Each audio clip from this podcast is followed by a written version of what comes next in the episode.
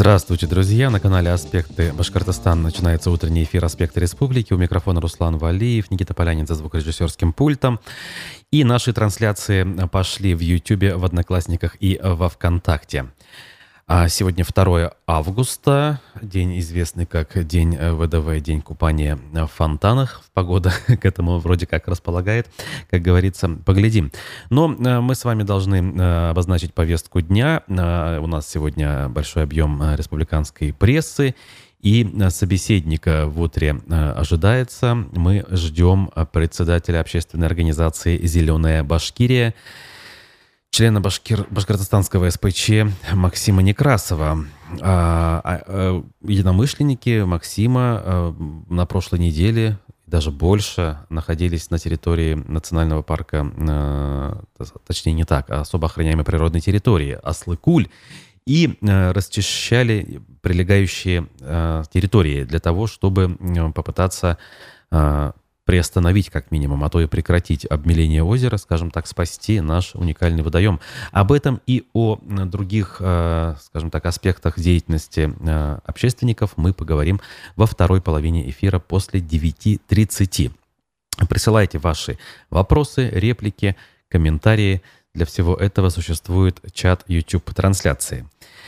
Э, пусть вас не смущает небольшое изменение в нашей студии. Принципе, тут э, всего лишь исчез экран, но это неспроста, это все в рамках э, подготовки к изменению в лучшую сторону в частности, э, нашего дизайна, скажем так, нашего оформления. Я думаю, что в обозримом будущем, в течение ближайших двух-трех недель, все это станет видно и понятно. Поэтому всячески призываю вас оказывать нам посильную поддержку, для чего существует, например, сервис Boosty очень простой, удобный и понятный. А, и любой человек, кто когда бы то ни было что-либо покупал в интернете, делал какие-то, может быть, те же самые пожертвования, всегда легко разберется. А, ссылка на Boosty найдется в описаниях к нашим стримам а, в том же YouTube и в остальных наших ресурсах. В общем, план у нас таков, поэтому давайте переходить от слов к делу.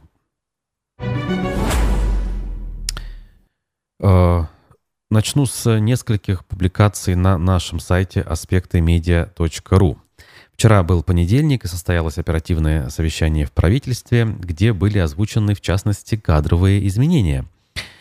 А вице-премьера Раифа Абдрахимова э, я решил предложить в качестве руководителя Башспирта, сказал Ради Хабиров.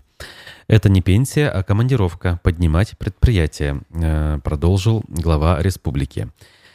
А, таким образом, принято решение о том, кто же у нас возглавит а, Башспирт после довольно-таки а, громкого а, смены руководства, громкой смены руководства, которая произошла а, буквально там двумя месяцами а, ранее.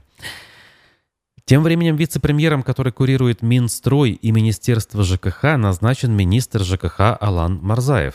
Он должен приступить к обязанностям вице-премьера уже э, со вчерашнего дня.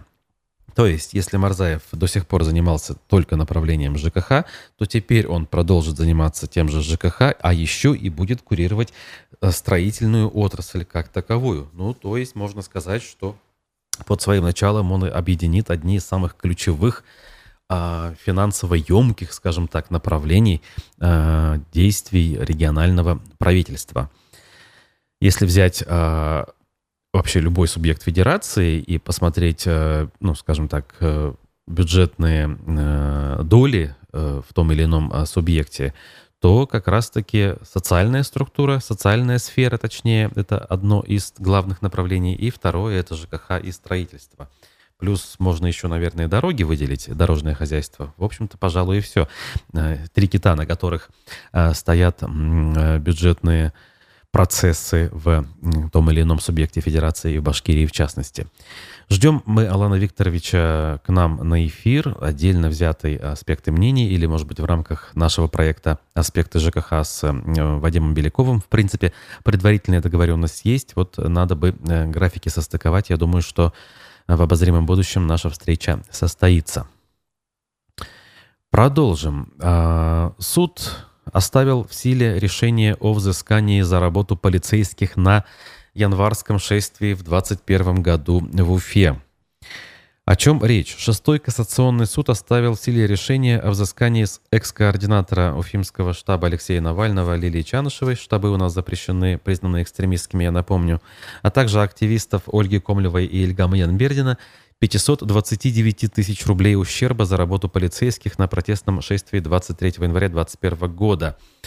Об этом аспекты пишут со ссылкой на коммерсант в Уфе. Это было Первая протестная акция, связанная э, с возвращением Навального в Россию и заключением его под стражу.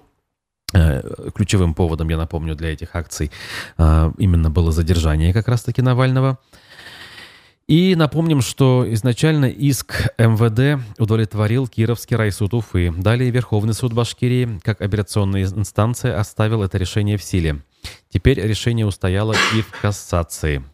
Таким образом, дело идет к тому, что э, данное решение вступит полностью в законную силу, и ответчикам придется, видимо, возмещать такие затраты, э, которые МВД потребовало возместить. И тут справедливо комментирующие обращают внимание на то, что, по сути дела, э, это совершенно вопиющая история. Если мягко говорить, она просто странная, но фактически очень удивительная. То есть за исполнение своих прямых обязанностей э, за счет э, бюджета, за счет налогов граждан, люди в погонах требуют дополнительной компенсации сверху. То есть это, я не знаю, как будто дважды оплатить одну и ту же услугу. Да? Например, вы воспользовались, я не знаю, услугой врача, пусть будет платного, да, в платной клинике, заплатили ему в кассу по официальному прайсу, Э, совершенно открыто, прозрачно. А потом врач говорит, что, в общем-то, значит, я не собирался сегодня работать, а вот вы меня заставили, поэтому давайте-ка еще мне компенсируйте, я не знаю, время, потраченное ради вас. В общем, тут, если рассуждать, можно, конечно, предположить, что не денежная э, цель и мотивация была у этих исков, а мотивация была заставить людей перестать э, активничать, так скажем, проявлять свою гражданскую позицию. С другой стороны, ведь с тех пор столько всего произошло, что у людей и так этой возможности не осталось, и они, в принципе, уже э, ну, молчат, да, надо вещи своими именами называть. И вот эти меры э, все-таки выглядят излишними. Хотя, может быть, когда э, начинали этот процесс, эти процессы, кстати, они у нас имеют место быть не только в Башкортостане, но и в некоторых других регионах, э, тогда еще не было понимания, что другими путями, скажем, а, оппозиционную активность э, удастся дезавуировать. И планировали людей деморализовать именно финансовыми э, нагрузками. И вот э, в итоге одно к другому все это дело складывается и добавляет масло в огонь. В противоположном смысле, разумеется. Тут не масло в огонь, а наоборот, наверное, воды в огонь. Потому что огонь, по сути, уже затух. Вот. Двигаемся дальше по сайту «Аспекты». А, Россия и Иран договорились об, ави... Ави... об авиарейсах из Уфы. То есть не а, из Москвы можно будет а, летать в братскую республику Иран, а вот теперь прям таки из Уфы. Об этом сообщила пресс-служба Росавиации. А, помимо рейсов из Уфы в аэропорты Тегерана, Мешхеда, Исфахана, Решта и других городов Ислам, Исламской Республики можно будет попасть, а также из той же Москвы, Петербурга, Астрахани, Казани и Сочи. Любопытно, конечно, с одной стороны, предлагает ли что-то данное государство с точки зрения туризма. Насколько я знаю, у Ирана есть на побережье Персидского залива определенные курорты – но вот что делать туристам в перечисленных городах, в частности в Тегеране, это вопрос открытый. Возможно, есть надежда, что некие экономические связи должны усилиться, но, опять-таки, сомнения гложат, потому что с нашей стороны это вроде как интерес сейчас понятный и э, логичный, как бы нужно э, утраченные, скажем, позиции восстанавливать, э, ниши заполнять, опустошенные. А вот э, иранскому государству, иранскому бизнесу, который уже привык, э, уже более 40 лет существует в этих обстоятельствах, будет ли интересно таких вот обиженных и э, изогнанных изо всех мест россиян в этом смысле у себя пригревать? Ну, если этот процесс взаимовыгодным окажется, почему бы и нет, конечно. Надолго ли хватит этих самых многочисленных рейсов? Далее. Двум уроженцам Башкортостана посмертно присвоили звание Героя России. Об этом также на оперативке вчера сообщил глава региона Ради Хабиров. Звезду Героя России получили э, родители уфимца Максима Серафимова и уроженца Абзелиловского района Тамерлана Ильгамова. Также посмертно были награждены орденом мужества еще четыре уроженца Башкирии, уфимцы Альберт Лагулов и Вадим Кельдин, уроженец Сибая Егор Ефимов и уроженец Кармаскалинского района Марсель Курманалин. Молодые ребята, сказал Ради Хабиров, у одного из них остался один ребенок и беременная жена, у другого жена на восьмом месяце беременности, отметил Ради Хабиров. Ну, надо сказать, что награждений вчера было э, много на оперативке, по крайней мере, озвучено было э, много, и не только они касались так э, печальных поводов, в том числе семья Василевских. Это наши известные и именитые уже земляки. Я напомню, что Андрей Василевский, воспитанник Уфимского Салавата Юлаева, ныне играет за океаном в НХЛ, более того, став обладателем этого самого кубка и является чуть ли не главной звездой среди вратарей. Да, почему чуть ли? Главной звездой среди вратарей действующей Национальной хоккейной лиги североамериканского континента. Иногда э, просто выдающиеся э, достижения удается совершить э, нашим землякам. Хорошо, что эти достижения так или иначе отмечают, в том числе официальные власти. Орден Салавата Юлаева вручен Василевскому и его отцу. Тем временем э, вышла публикация, где подробно расписано, какие же все-таки комиссии э, сформировали в СПЧ при главе Башкирии. Я рассказывал отчасти о том, как формировалась комиссия э, по, сейчас скажу, как она называется, по экологическим правам, местному самоуправлению и территориальному развитию, ЖКХ, избирательным правам, свободе информации и правам журналистов. Это вот комиссия, куда я вошел я и стал ее председателем. Также еще три комиссии сформированы. Давайте я э, их перечислю, чтобы было понимание, вдруг возникнет желание как-то повзаимодействовать, обратиться, чего-то потребовать и так далее. Есть комиссия по развитию НКО, по социальным, трудовым и пенсионным правам, по миграционной политике, по гражданским свободам и гражданской активности. Вот такая вот, э, значит, комиссия. Как вы видите, здесь э, гражданская свобода и гражданская активность. Она оказалась, э, эти, точнее, вещи оказались в другой комиссии. Раньше они были в пределах той комиссии, где рассматривались права журналистов и где я находился. Теперь вот такая вот небольшая ротация, что ли, произошла. Даже не ротация, а перераспределение неких эм, полномочий. Полномочиями назвать, наверное, это можно с определенной натяжкой, э, скорее обязанности. Комиссия по предпринимательству, экономическим правам и свободам, борьбе с коррупцией, взаимодействию с правоохранительными органами, содействию ОНК – это общественная наблюдательная комиссия – значит, председателем этой комиссии стал Валя Хабасов, юрист. А, кстати говоря, председателем первой комиссии, о которой я вот выше сказал, а, стала Эльза Маулимшина.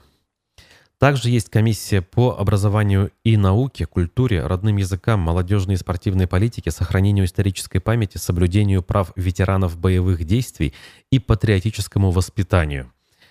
Вот. И председателем данной комиссии стала руководитель поисково-спасательного отряда Лиза Алерт в Башкортостане Олеся Пышкина. Вот такой вот э, получился состав, такая э, структура. И, э, соответственно, можно, перейдя по ссылке с нашего сайта, попасть в официальный телеграм-канал СПЧ и увидеть каналы обратной связи, с помощью которых, например, можно де- де- публиковать свои обращения к отдельно взятым членам СПЧ или к органу в целом. Так, а я продолжу двигаться по нашим публикациям. Жители Иглино высказали в соцсетях претензии к работе скорой помощи. Не впервой, кстати говоря, это происходит. Одна из местных э, жительниц опубликовала в соцсети гневный пост о том, э, как ей предложили самостоятельно привести в больницу супруга, который внезапно почувствовал себя очень плохо. В своем посте она пояснила, что сама находится на инвалидности и имеет серьезные хронические заболевания. По словам женщины, ее муж жаловался на высокое давление, слабый пульс, затрудненное дыхание и боли. Но ей диспетчер скорой помощи сообщил, что машин для выезда к ее мужу нет и предложил ей привезти мужа в больницу самой. Всего две бригады, одна в деревне какой-то, другая в город повезла кого-то. Возмутилась женщина. И мне говорят, везите сами его. Что это такое творится? Соседи по поселку и по Иглинскому району поддержали претензии женщины. Скорая помощь в очередной раз у нас во главе э, угла информационного, скажем, поля. Здесь и нехватка, и а, низкие зарплаты, которые на протяжении как минимум 6 лет не индексировались. Опять же, буквально вчера э, сообщалось о том, что некоторые бригады, переведенные на аутсорсинг, а ведь мы понимаем с вами, э, скорая помощь сейчас это, имею в виду водители и вот эти вот автомобили, они находятся не в собственности, так сказать, и не в прямом управлении самого Минздрава, а зачастую ими управляют э, отдельные фирмы, нанятые как раз-таки структурами Минздрава. Так вот, э, водители жалуются, что зарплата не индексируется уже много лет. Это при том, что нагрузки у них повышенные, просто потому, что этих самых экипажей мало. На огромный Иглинский район, очень густонаселенный, как мы видим, всего два экипажа. Э, на среднестатистический район в Башкирии два экипажа, наверное, где-то примерно близко к норме. Но ведь Иглинский район, он а, плотнее среднего района, по моим прикидкам, ну, раза в два. Вот можно даже не полениться и элементарно посмотреть в той же Википедии, э, какова численность населения района. И сделать выводы, что количество экипажей в таком муниципалитете должно быть выше, чем в среднем по республике. Но пока вот такая ситуация. Так, э, кстати, оригинал публикации по поводу жалоб местных жителей э, находится на сайте Медиакорсеть, поэтому рекомендую к прочтению там. Что касается руководства Башспирта, мы сказали, Раиф Абдрахимов э, станет руководителем этой компании. По сути, его обязанности кураторства строительной отрасли переданы Марзаеву, тоже мы сказали. Об этом также вот коммерсант подробнее пишет. И комментарии нашей зрительницы из YouTube я прочту в догонку а, некоторых наших публикаций, которые уже выше прозвучали в обзоре прессы. Наиля Шарипова пишет «Доброе утро всем. Очень жаль, что погибли молодые люди и остались сиротами даже не родившиеся дети. Была информация, что, а, что кто ранен на спецоперации, то им гасят ипотеку банки. Знакомая говорила, что у подруги. Ну, знаете, э, ипотеку к банке я такого не слышал, чтобы они гасили. Даже если что-то подобное есть, то, наверное, все-таки не банки эм, сами закрывают эту самую ипотеку, а каким-то образом с помощью бюджетных перечислений это может происходить. И то э, я не уверен, существует ли такое прямо вот постановление или закон. Скорее всего, это частные истории, связанные с инициативами конкретных управленцев на местах, там, я не знаю, руководством э, того или иного региона, или, может быть, на уровне муниципалитета даже решение такое принимается. Могу ошибаться, конечно, но все-таки я бы слышал, если бы это было реализовано на общегосударственном уровне. Э, продолжим, продолжим. Э, Медиакурсеть нам сообщила, что Юрий Шевчук сам заявил, что не приедет в Уфу 5 августа на суд по статье о дискредитации вооруженных сил. В суде артиста будет представлять адвокат Александр Передрук, о чем он сам сообщил изданию «Медиакурсеть» вчера. А, значит, адвокат лидера рок-группы ДДТ Юрия Шевчука Передрук, его подзащитный, э, сообщил, что его подзащитный не намерен приезжать в Уфу где и будет рассмотрено то самое административное дело против артиста, возбужденное после высказывания исполнителя о родине на концерте в Уфе 18 мая. Дело по новой административной статье уже не первый месяц путешествует из Уфы в Санкт-Петербург и обратно. Дзержинский суд Петербурга в последний раз переслал дело в Советский райсуд, где э, его и наметили рассмотреть 5 августа. И, наверное, на сей раз уже э, Советский райсуд должен будет принять какое-то решение, поскольку э, так называемая причина, да, которая в прошлый раз позволила советскому суду отправить дело в Петербург, она уже не работает. Все-таки суд в Петербурге не стал рассматривать, заявив, что не по месту жительства такие дела рассматриваются, а месту, по, по месту совершения административного правонарушения.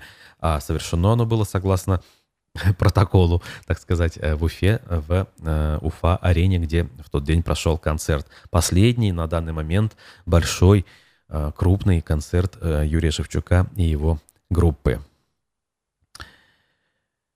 Так, ну и вот Наиля продолжает нам писать. Э, Ее подруги сын тоже ушел добровольцем, чтобы купить на заработанные деньги квартиру, но погиб. Ну, в общем, в этом сообщении, наверное, вся горькая правда нашей жизни, да. Действительно, есть мотивация денежная. Я сам знаю людей, а, которые либо уже, скажем так, в процессе э, отбытия находятся, либо на полном серьезе рассматривают э, данный вариант именно по финансовым соображениям.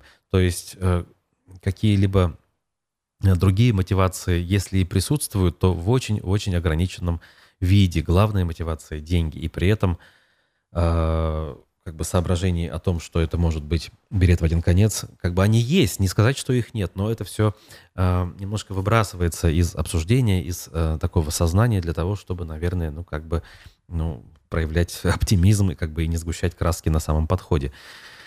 И это, что могу сказать, ничего хорошего в этом нет, к сожалению, э, когда э, другого варианта, скажем так, поправить материальное положение у наших соотечественников нет. Другое дело, если у человека все, как, бы, э, как говорят, сходится в одну точку, да, то есть он действительно по собственным каким-то моральным соображениям э, действительно горит, и вот плюс к этому он получает деньги, ну, наверное. В остальных случаях это э, смущает. Продолжим. А, Уфа-1 публикуют следующий материал. В Уфе из СИЗО отпустили бизнесмена, который обвинял МВД Башкирии в вымогательствах. Он считает свое преследование ответом на его жалобу против начальника УБЭП Масякина. 11 месяцев предприниматель Гелязов провел в одиночной камере. Целый год почти он там провел. Значит, э, о чем речь? А, о преследовании предпринимателя стало известно в июне 2021 года. Тогда же его объявили в федеральный розыск. Следствие считало, что Гелязов, будучи руководителем компании «Уфа Транзит», которая занимается продажей нефтепродуктов, в 2017 году взял в банке «Агросоюз» крупный кредит, но возвращать не стал. Кроме того, полицейские указывали, что 44,7 миллиона рублей из средств э, кредита Гелязов похитил путем обмана. Далее, чтобы не выплачивать задолженность, предприниматель якобы избавился от имущества, которое могло послужить оплатой долга. Сам э, Руслан Гелязов называл свое преследование незаконным и считал от, э, ответом на его жалобу против начальника УБЭП Геннадия Масякина. В августе 2021 года бизнесмена задержали и арестовали. 1 августа 2022 года, то есть вчера, суд хотел э, изменить или продлить текущую меру пресечения. То есть уже год фактически человек находится в СИЗО, находился в СИЗО и не имел э, решения суда. Да? То есть, возможно, человек и не виновен, и суд, возможно, его оправдает. Такое ведь тоже у нас бывает, хоть и иногда. И вот он проводит столько времени в заключении. Э, представитель Главного следственного управления МВД Башкирии указывал, что если меру пресечения изменить, то Гелязов может скрыться, там, надавить на свидетелей и так далее. Э, комментируя выступление следователя, адвокаты Лариса Исаева и Валентин Воронин указали на нестыковки в деле. Самое главное из них – уменьшение суммы ущерба. Гелязову вменяли 44,7 миллиона рублей. А позже против него прекратили уголовное дело по этим эпизодам, но при этом сократили сумму до 9 всего миллионов рублей. Однако, как указывают адвокаты, в таком случае следователь должен возбудить новое уголовное дело, где будут фигурировать уже новые цифры. Этого сделано не было.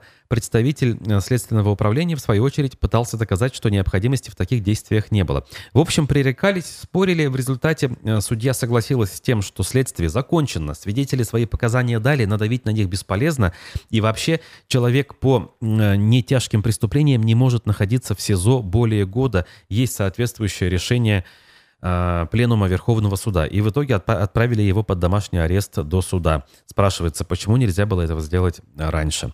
Да еще плюс, э, я вот почему э, акцентирую внимание на этой истории, она, в общем, иллюстрирует тот момент, что любой человек, по сути, да, который, по сути, ну, занимается обычной экономической деятельностью, предпринимательством, может быть, или что-то помельче, там, какая-то частная история, может оказаться под раздачей просто потому, что Кому-то показалось, что в его действиях есть состав преступления. А вот здесь на поверку, по мнению издания, да и по моему мнению, вот, э, которое я сформировал, э, изучив материалы, человек просто занимался бизнесом, просто взял кредит. В какой-то момент э, возникли сложности с его погашением, но не было никакого умысла воровать эти деньги и становиться, скажем так, преступником. За это он уже пробыл в заключении в несвободе 11 месяцев. Как минимум, это уже перебор, даже если, мне кажется, его признать виновным.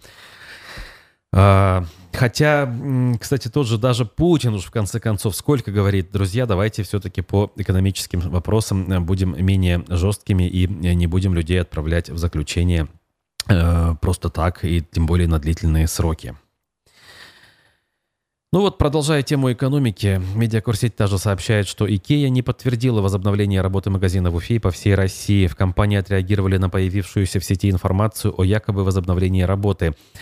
Значит, э, в сети была информация, что магазины возобновят работу, так как якобы а, компания продлевает договоры об аренде, а на склады поступают новые партии товаров. Вот тена.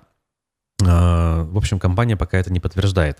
Тем временем Heineken намерен продать свой бизнес в России до конца года. Напомню, что концерну Heineken принадлежит э, пивоваренный завод «Шихан» в Стерлитамаке. И в издании «Пруф» и подробности э, планов э, компании приводятся, и вы можете с ними ознакомиться, если интересно. В общем, примерно так выглядит информационная повестка нашего сегодняшнего дня, точнее вчерашнего, если быть более точным. Вот. А э, я надеюсь в ближайшие минуты пригласить в нашу студию гостя. Я напомню, что мы э, ждем председателя общественной организации «Зеленая Башкирия», члена башкортостанского СПЧ Максима Некрасова.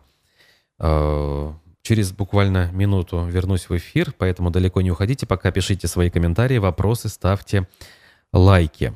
Э, прямой эфир на канале «Аспекты Башкортостан». Меня зовут Руслан Валиев. И э, в нашей студии э, гость, которого я анонсировал ранее, а сейчас с удовольствием приветствую. Председатель организации «Зеленая Башкирия», член СПЧ Максим Некрасов. Доброе утро, Максим Александрович. А, доброе утро. А, значит, главным поводом, который, скажем так, заставил нас сегодня собраться, явилась акция, которая вами с единомышленниками проведена в последние дни по очистке озера Аслыкуль. Об этом СМИ сообщали, но хотелось бы, ну, скажем так, подробнее тему обсудить, для того, чтобы понять вообще, в чем причина э, того, чтобы эту акцию провести, да, почему вы решили все-таки этим заняться, ну и дальше уже как э, и что удалось сделать в процессе. А, Руслан, единственное, хочу поправить, что это не акция, все-таки это уже глобальный такой масштабный проект получился. О, то есть не просто акция, хорошо. Да. Так. Вот. Угу. А послужило то, что я замечал, что в других регионах э, волонтеры часто собираются э, на неделю, на две и делают что-то полезное в каком-то там природном заповеднике, помогают там Байкалу помогают. И я понял, что вот таких вот экологических слетов у нас в Башкирии не проводится. И во время экологического форума в Уфе в апреле месяце с коллегой из Завлеканского района мы решили провести вот такой слет именно на Слакуле. Угу. Так, а, ну, в результате, я так понял, около двух недель, да, это все длилось. Расскажите, сколько людей в этом принимало участие и что конкретно сделано, самое главное? Ну, акция длилась ровно одну неделю. Ага. А, нас э, вместе с организаторами там постоянно было 25 человек. Вот, и мы каждый день выполняли э, различные, э, различные виды работы. Вот, э, соответственно, здесь хотелось бы понять. Я, насколько понимаю, речь шла об очистке неких ручьев, которые питают Аслыкуль водой. И как раз-таки в конечном итоге целью может явиться то, чтобы уровень воды в Аслыкуле поддерживался на высоком уровне и, более того, даже восстанавливался бы, поскольку, по некоторым данным, в последние годы Аслыкуль все-таки обмелел. А, к сожалению, нам не удалось э, найти эти большинство ручьев, так как уже, скажем так, сейчас вот такое летнее маловодье, когда это вот весной нужно их выявлять и, и расчищать, скажем так. А, но мы сделали ряд других важных работ, которые необходимы для Слыкуля. Это мы э, вдоль береговой линии убрали тину, э, то есть волна стала доходить до берега. Раньше она прерывалась, ну, наверное, метра за три. Это на, по всему периметру, что ли? Нет, это со стороны Купая, а, не, со стороны Ян, Янгитур-Муж, ага. где э, наш волонтерский лагерь стоял. Угу, угу. Вот той стороны все это было сделано. Вот. А примерно по протяженности можно оценить это сколько, я не знаю? А. По протяженность берега, ну, наверное, метров 300. Угу. 200-300 метров э, было вычищено тины, грязи различной, которая вот мешала этой волне доходить до берега. А что это даст? Это как бы более комфортабельные условия для купания для людей или что-то еще? Ну, безусловно, как бы условия купания. Но самое главное, это мы вытащили различный мусор, то, что мы, мы предотвратили гниение озера, скажем а, так. то есть тина и вообще мусор, находящийся в воде, в конце концов разлагается. Да, и это... разлагается, это, это тростник начинает расти. Ну, то есть происходит заболачивание. Угу, угу.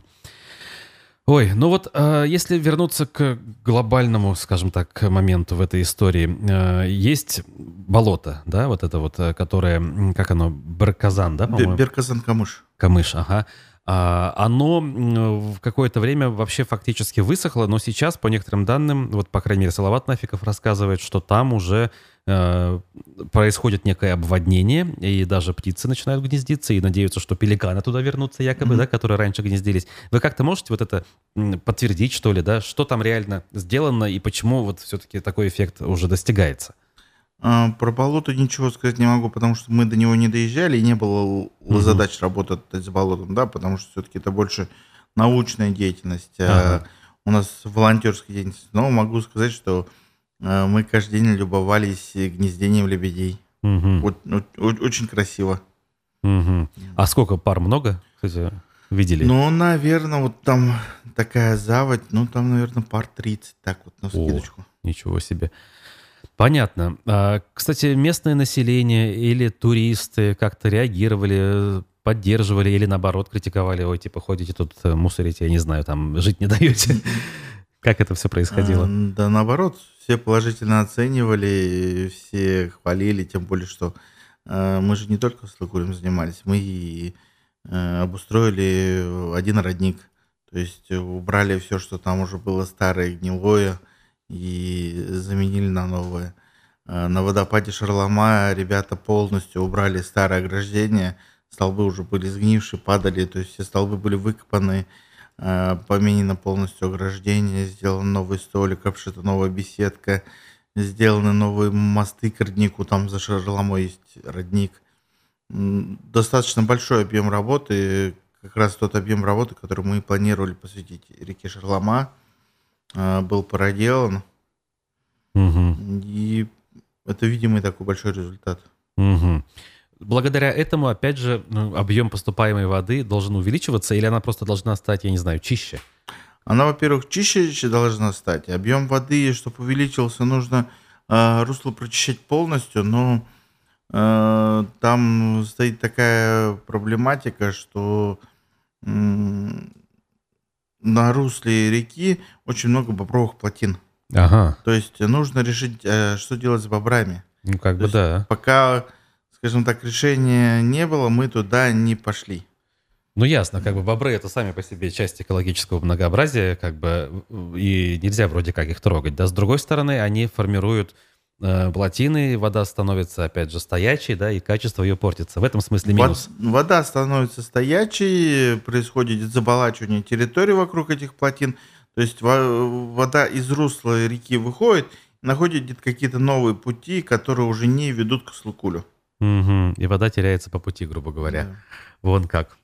То есть, получается, это тоже вопрос, который должны, по сути, ученые разобрать, да? Как выбрать из нескольких зол меньшее и выбрать наиболее оптимальный вариант? Да, это решение должно остаться за учеными. Угу. Вот, а если нужна будет волонтерская помощь, мы присоединимся, поможем. Э, за счет чего, кстати говоря, вы эти работы проводили? Понятно, что волонтеры работают как бы бесплатно, логично, но все-таки транспортные, значит, затраты, какие-то другие, я не знаю, там покушать тоже надо и так далее. А, вот этот проект полностью был осуществлен за счет, э, прямо скажем, спонсорской поддержки – то есть очень много предприятий Уфы, Башкирии, конкретно Давлекановского района присоединились, помогали. Вот. Сейчас э, на краудфандинговой площадке Планета.ру у нас сбор продолжается, потому что некоторые, скажем так, позиции нам отпустили в долг. Ага. Ну, то есть постоплату сделали, да.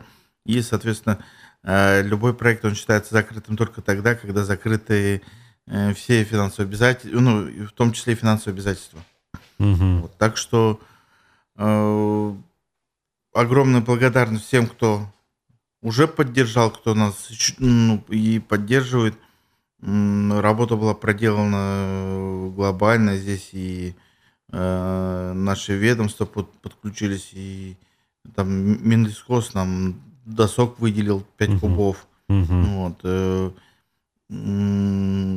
ассоциация рестораторов помогли нам э, обеспечить вот как раз питание. То, есть, ага. то есть они вот пообщались со всеми магазинами, и э, магазины нам помогли закрыть наши это вот, э, расходы по питанию. Понял. Так, э, если я правильно понимаю, вот теперь надо перейти как бы более к общему, да, скажем так, чтобы познакомиться с аудиторией ближе. Э, все-таки общественная организация существует не первый день, и как бы э, очистка территории Аслыкуля это не первая и не последняя задача, я надеюсь, да? Расскажите немножко вот про зеленую Башкирию побольше, да? С каких пор она существует, чем она э, занимается? Ну, понятно, что экология, но более конкретно имею в виду. Есть какие примеры э, в прошлом, какие планы на будущее, соответственно, тоже? Э, ну, зеленая Башкирия это я смело могу назвать, что самая старейшая экологическая организация республики э, была основана в 2013 году как э, просто экологическое движение неравнодушных людей. Вот, то есть без регистрации, но как движение с 2013, как э, полноценная юридическая организация 2016 года. То есть в этом году вот нам уже 6 лет. Ага. Вот, планы громадный, градиозный. До планов давайте так. Э, да. Что еще делали в прошлом что, до Что делали, до да. То есть у нас вот и уже ежегодная акция, это елки в щепке. То есть когда закончился закончились новогодние праздники, люди начинают елки выкидывать. Чтобы эти елки не уехали на полигоны, не захламляли полигоны, мы их собираем и отдаем в переработку. То есть вот эти вот сборы елок, это по городу, я вот даже сам иногда сдаю, да не иногда, каждый год, это вот вы, получается? Да. Ага. То есть у вас налажена как бы схема, и вы дальше из этих елок щепу делаете. Э, и? Ее измельчают и применяют в производстве. То есть, я не знаю, кроношпан условный? Кроношпан, ну, отдаем. А, как раз ему, да? да. Больше особо-то и некому. Понятно. Вот. А... Еще один из таких постоянных действующих проектов – это чистые игры. То есть это когда люди приходят э, не просто убраться, но еще и поиграть, посоревноваться, кто лучше, качественнее, больше соберет, и научиться еще и делить при этом отходы. То есть, я не знаю, вы ходите на природу, где много мусора, что ли, или как да, это? то есть э, выходим в такие места, где, ну, где субботники проводят, то есть это вот такой экологический квест, активная альтернатива субботнику. Угу. То есть люди уже не просто приходят где-то на субботник все, все собрать, сложить в один мешок, но и научиться сортировать и разделять отходы. Кстати, да, э, действительно, мало собрать. И вот как с этим э, сортируете, насколько, я не знаю, фракций? Потому что, насколько я понимаю, есть очень грубая сортировка, да, когда берется там, я не знаю, бумага, э, стекло, металл. И пластик. Все виды пластика в одну кучу. А если сортировать по уму, да, одних только пластиков там штук 10 видов может набраться. Вот здесь э, как это происходит у вас? А, у нас сортировка, э, как Руслан назвали, грубая, э, потому что многие люди приходят новички. Ага, и они еще не мгм. понимают разницу там между семью видами пластика, и поэтому складывают все в один. Бумагу мы не собираем, по- потому что после субботников она непригодна, ну, которая на улице лежала. Вот. И из пластик, э, то есть основные фракции это у нас получается стекло, металл, э, пластик и смешанные отходы. Вот. И э, смешанные также мы складываем одноразовую посуду, потому что одноразовая посуда, хоть она и пластиковая, но уже э, это конечная фракция, из нее ничего не сделаешь. Мгм. Вот. Также и отдельно собираются остальные виды отходов, такие как покрышки, колеса э, и ш- что только не находят ребята у нас это в природной зоне. Ну да, к сожалению, найти можно все что угодно. А дальше с этим что, как, я не знаю, в те же самые контейнеры по видам или все-таки есть у нас э, возможности, может быть, вы их знаете, как довести это все до конечного, я не знаю, переработчика? Как с этим дела обстоят? А, после того, как мы закончили чис- ну, вот, мероприятие, у нас приезжают э, скупщики, скажем так, вторсырья, и он, у нас, как показывает практика, минимально мы 45%, э, самое минимальное было 45% отдали в переработку. Э, в среднем у нас получается около 70% мы отдаем в переработку. М. А, И востребовано это все. Я хочу сказать, вот просто часто слышу, э, что вот у нас якобы даже э, контейнерные площадки, где организован раздельный сбор мусора, а в конце концов приезжает мусоровоз, все это складывает в одну кучу, а, и потом спрашиваешь, типа все равно сдать некуда, все равно это попадает на полигон. Вот как с этим обстоит у нас, в принципе? Ну, на самом деле в Уфе точек сбора вторсырья очень много, не считая контейнеров. То есть Мгм. куда сдать можно, да? То есть достаточно там зайти в дубльгиз и посмотреть э, и, и выбрать ближайшую точку, да? А на большинстве из этих точек даже можно и получить какую-то денежку за это. М, Даже. Ну, вот. Мгм. А, то, что как делает рекоператор, ну, к сожалению, не наблюдал такого. Много об этом слышу, много об этом читаю. Всех прошу, сделайте видеосъемку, и давайте от этого будем отталкиваться.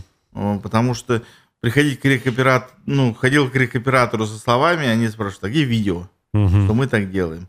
Вот поэтому пока вот не готов на эту тему рассуждать. Да, понятно. А, значит, ну, мусор, понятно, это, в принципе, отдельная, скажем так, ипостась, отдельное направление. Но ведь экология, она а, включает в себя не только а, очистку этого самого мусора, но и разные другие вещи. Например, чистый воздух, а, я не знаю, там какое-то эко- экологичное производство, а, чтобы было на тех же самых заводах, например. И тут же я вспоминаю вот общественников, которые возникли э, по следам событий на Куштау в 2020 году. Новые экологические организации, там «Зеленый щит Башкортостана», в частности, ч- э, «Стерлитамак Дыши», по-моему, движение есть. И все это вот оттуда, откуда-то, да, не из Уфы. Вы как-то, я не знаю, дружите, взаимодействуете, есть какие-то точки соприкосновения? Или вот они сами по себе там живут, а вы тут сами по себе? А, В большинстве, ну, вот именно вот зеленый щит я сейчас не слышу уже, оно больше, наверное, в Стерлитамак Дыши, наверное, Да. превратилось, да? Вот. А, Мы лично знакомы, Мгм. встречаемся, видимся, но как какого-то взаимодействия и общих проектов на данный момент у нас не было, нет и не было. Мгм. Но, с другой стороны, мы всегда открыты к поддержке и к взаимодействию. Ну, то есть не было не потому, что кто-то кого-то не пускает, а просто так вот сложилось, да? То есть... Ну да, потому что мы, мы все-таки больше работаем э, по республике и Уфе, и маленько другие задачи. Э, У них там э, своя такая локальная задача, и я их прекрасно понимаю и поддерживаю. Ага, так. Значит, э, как раз на тему взаимодействия пишет нам зрительница в Ютьюбе. Как выйти на связь с обществом «Зеленые Башкирия?» спрашивает Наиля. А, Чтобы связаться с нами, э, можно написать нам э, ВКонтакте «Зеленая Башкирия» в группах. В сообществах находите «Зеленая Башкирия» и можете напрямую там написать. Либо можно написать в WhatsApp. Номер могу, да, продиктовать? Да, пожалуйста, конечно. А, 8996 102 22 72. Ага.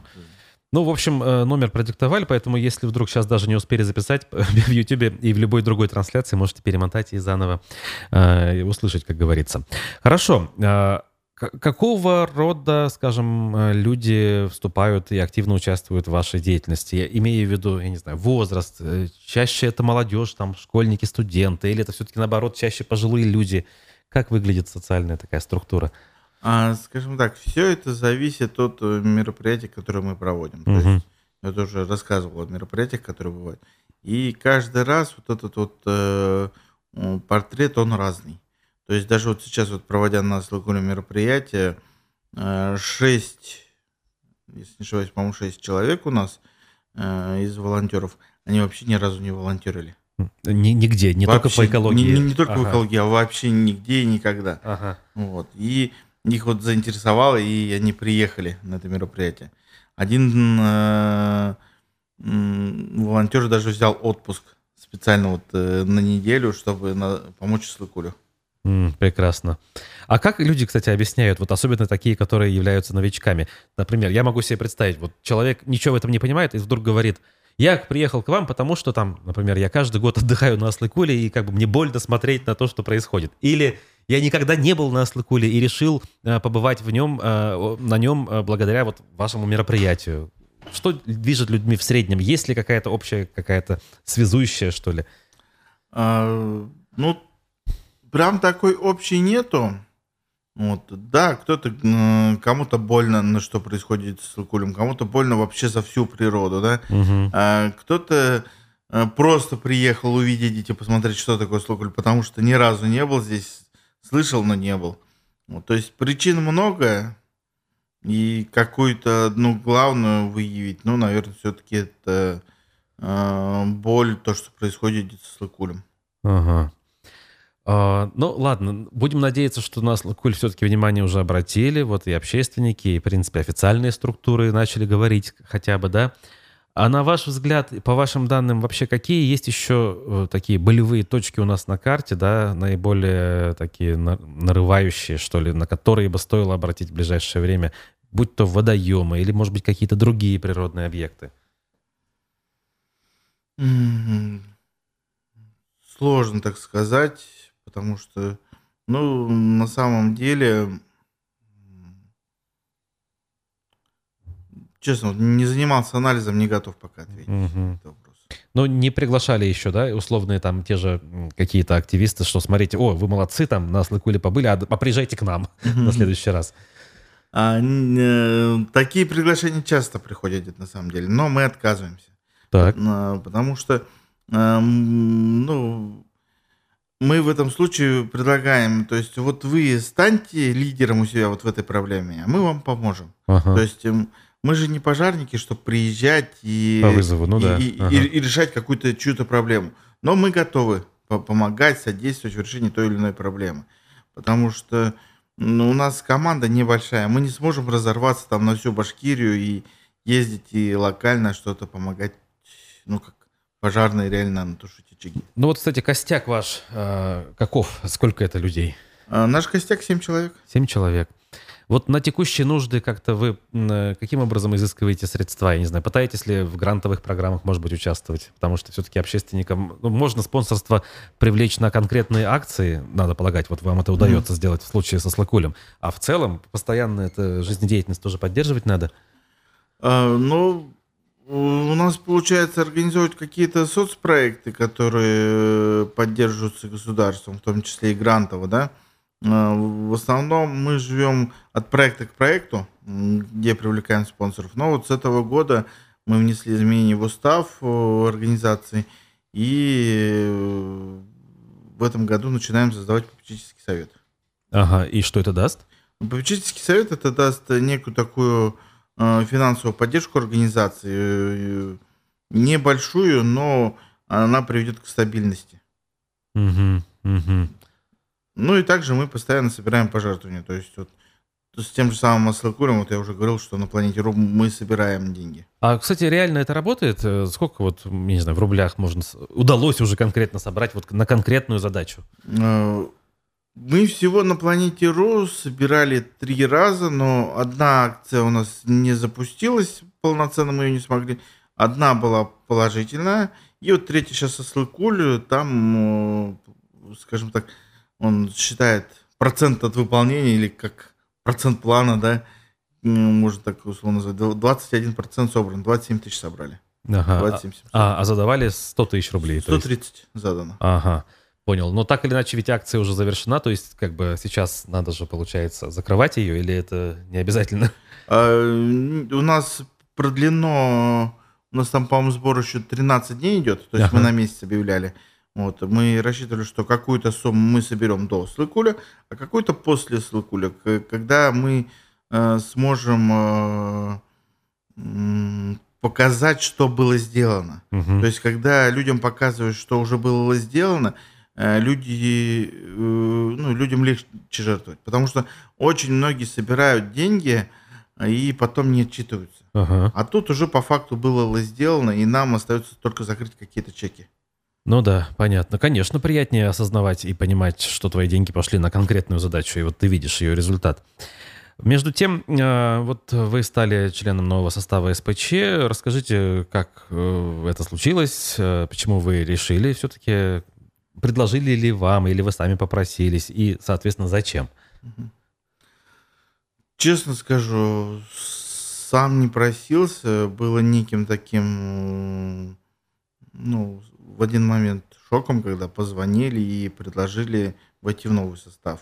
Угу. Причем этот звонок был, наверное, уже ну, с полгода назад, угу. и даже в какой-то период я забыл о том, что давал согласие. Угу. Потому что в, в, вроде столько времени прошло, а, и потом уже вот с, с выходом указа застало так это.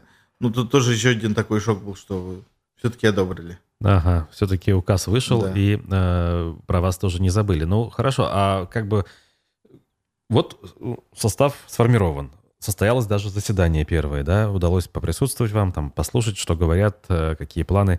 Есть ли уже понимание или пожелания какие-то, что, например, я хочу там в течение этих двух лет э, попытаться решить такой-то вопрос или озвучить такую-то проблему, или пока в процессе, я не знаю, обдумывания, первые мысли, скажем, да, э, что посетило за это время? Ну, прям какой-то такой проблемы, которую я бы хотел вынести на совет, ну, наверное, нет, потому что все эти э, проблемы у нас в обществе уже звучат, и нам о них постоянно пишут, но мы просто там не в силах что-то с ними сделать. Угу. Ну, то есть, э, раз мы не в силах, значит, и не надо, грубо говоря, надо ножки свесить и сидеть все-таки? Нет, свесить и сидеть не надо, нужно просто искать какие-то варианты, искать э, другие двери, но, то есть, э, и, вот, по крайней мере, я, я никогда э, не заканчиваю дело, пока не довожу до какого-то результата. Пускай не стопроцентного результата, да, но всегда двигаемся вперед в этом плане. Угу. А, получается, вот я сейчас хотел бы да, к глобальному. Вот условно говоря, если вспоминать вот мою журналистскую деятельность, да, то за последние несколько лет, ну, если за скобки вынести отдельно взятую историю там с Шиханом Куштау, это как бы отдельная там защитная история, связанная с Шиханами, вот у нас есть застарелые, что ли, проблемы. Например, если ту же Уфу взять, есть глобальная история, там, наследие химпрома. Там Марс Сафаров у нас давно об этом говорит, что смотрите, там диоксиновая свалка. Более того, официальные власти это признают. А, тот же там Ирик Килалов, э, э, экс-мэр Уфы, сенатор, постоянно занимается, говорит, мы добьемся денег значит, на то, чтобы произвести санацию этой территории. Некоторые общественники жалуются, что вот у нас заводы, там нефтянка постоянно э, какие-то газы, значит, испускают, и никто за этим не следит. Обращаемся, когда мы э, в Минэкологии или Роспотребнадзор, те говорят, что у нас не очень хорошо все с э, измерениями, у нас недостаточно э, контрольно-измерительных приборов, постов и прочее. Вот эти вещи, на ваш взгляд, можно ли как-то все-таки толкать снизу вот таким общественникам, как вы, да? Я понимаю, что, например, денег э, из федерального бюджета вы достать вряд ли сможете. Это скорее тот же Елалов сможет сделать. Но все-таки э, как-то вот привлекать внимание, что ли, активнее вот к этим ключевым таким застарелым проблемам? Есть ли смысл, на ваш взгляд? А, ну, привлекать внимание, безусловно, стоит. И вот, допустим, по количеству нехватки станций постоянно говорит мой коллега Денис Насыров. Да? Угу. Он профессиональный эколог и э, член общественного совета при Минэкологии. Вот. Я с ним согласен, что станций отбора проб воздуха в Уфе просто не хватает. Угу. Если не ошибаюсь, у нас их всего три а э, по его подсчетам должно быть минимум 9. Угу. Ну да, Уфа большой протяженный город, так. Да. Вот, и поэтому э, все вот эти застарелые проблемы нужно решать. Ну ладно, вопрос с Уфахимпромом вроде как сдвинулся с места, да, и должны получить федеральные деньги и войти в нас проект экологии. То есть все эти проблемы застарелые, они должны решаться. Но у каждой проблемы и как я уже говорил, должен быть свой лидер. Угу. То есть мы же не одна, не единственная организация, поэтому э, у каждого какой-то вот свой, скажем так, какой-то узкий профиль, по которому мы идем. Угу. Понял вас. Ну что ж, а, будем заканчивать нашу программу. И я благодарю нашего сегодняшнего гостя, председателя общественной организации «Зеленая Башкирия», члена СПЧ при главе э, Республики Башкортостан Максима Некрасова. Максим Александрович. Зрителям э, также говорю спасибо. Услышимся, увидимся в наших дальнейших эфирах. Желаю э, хорошего всем дня, продуктивного. Берегите себя и до свидания.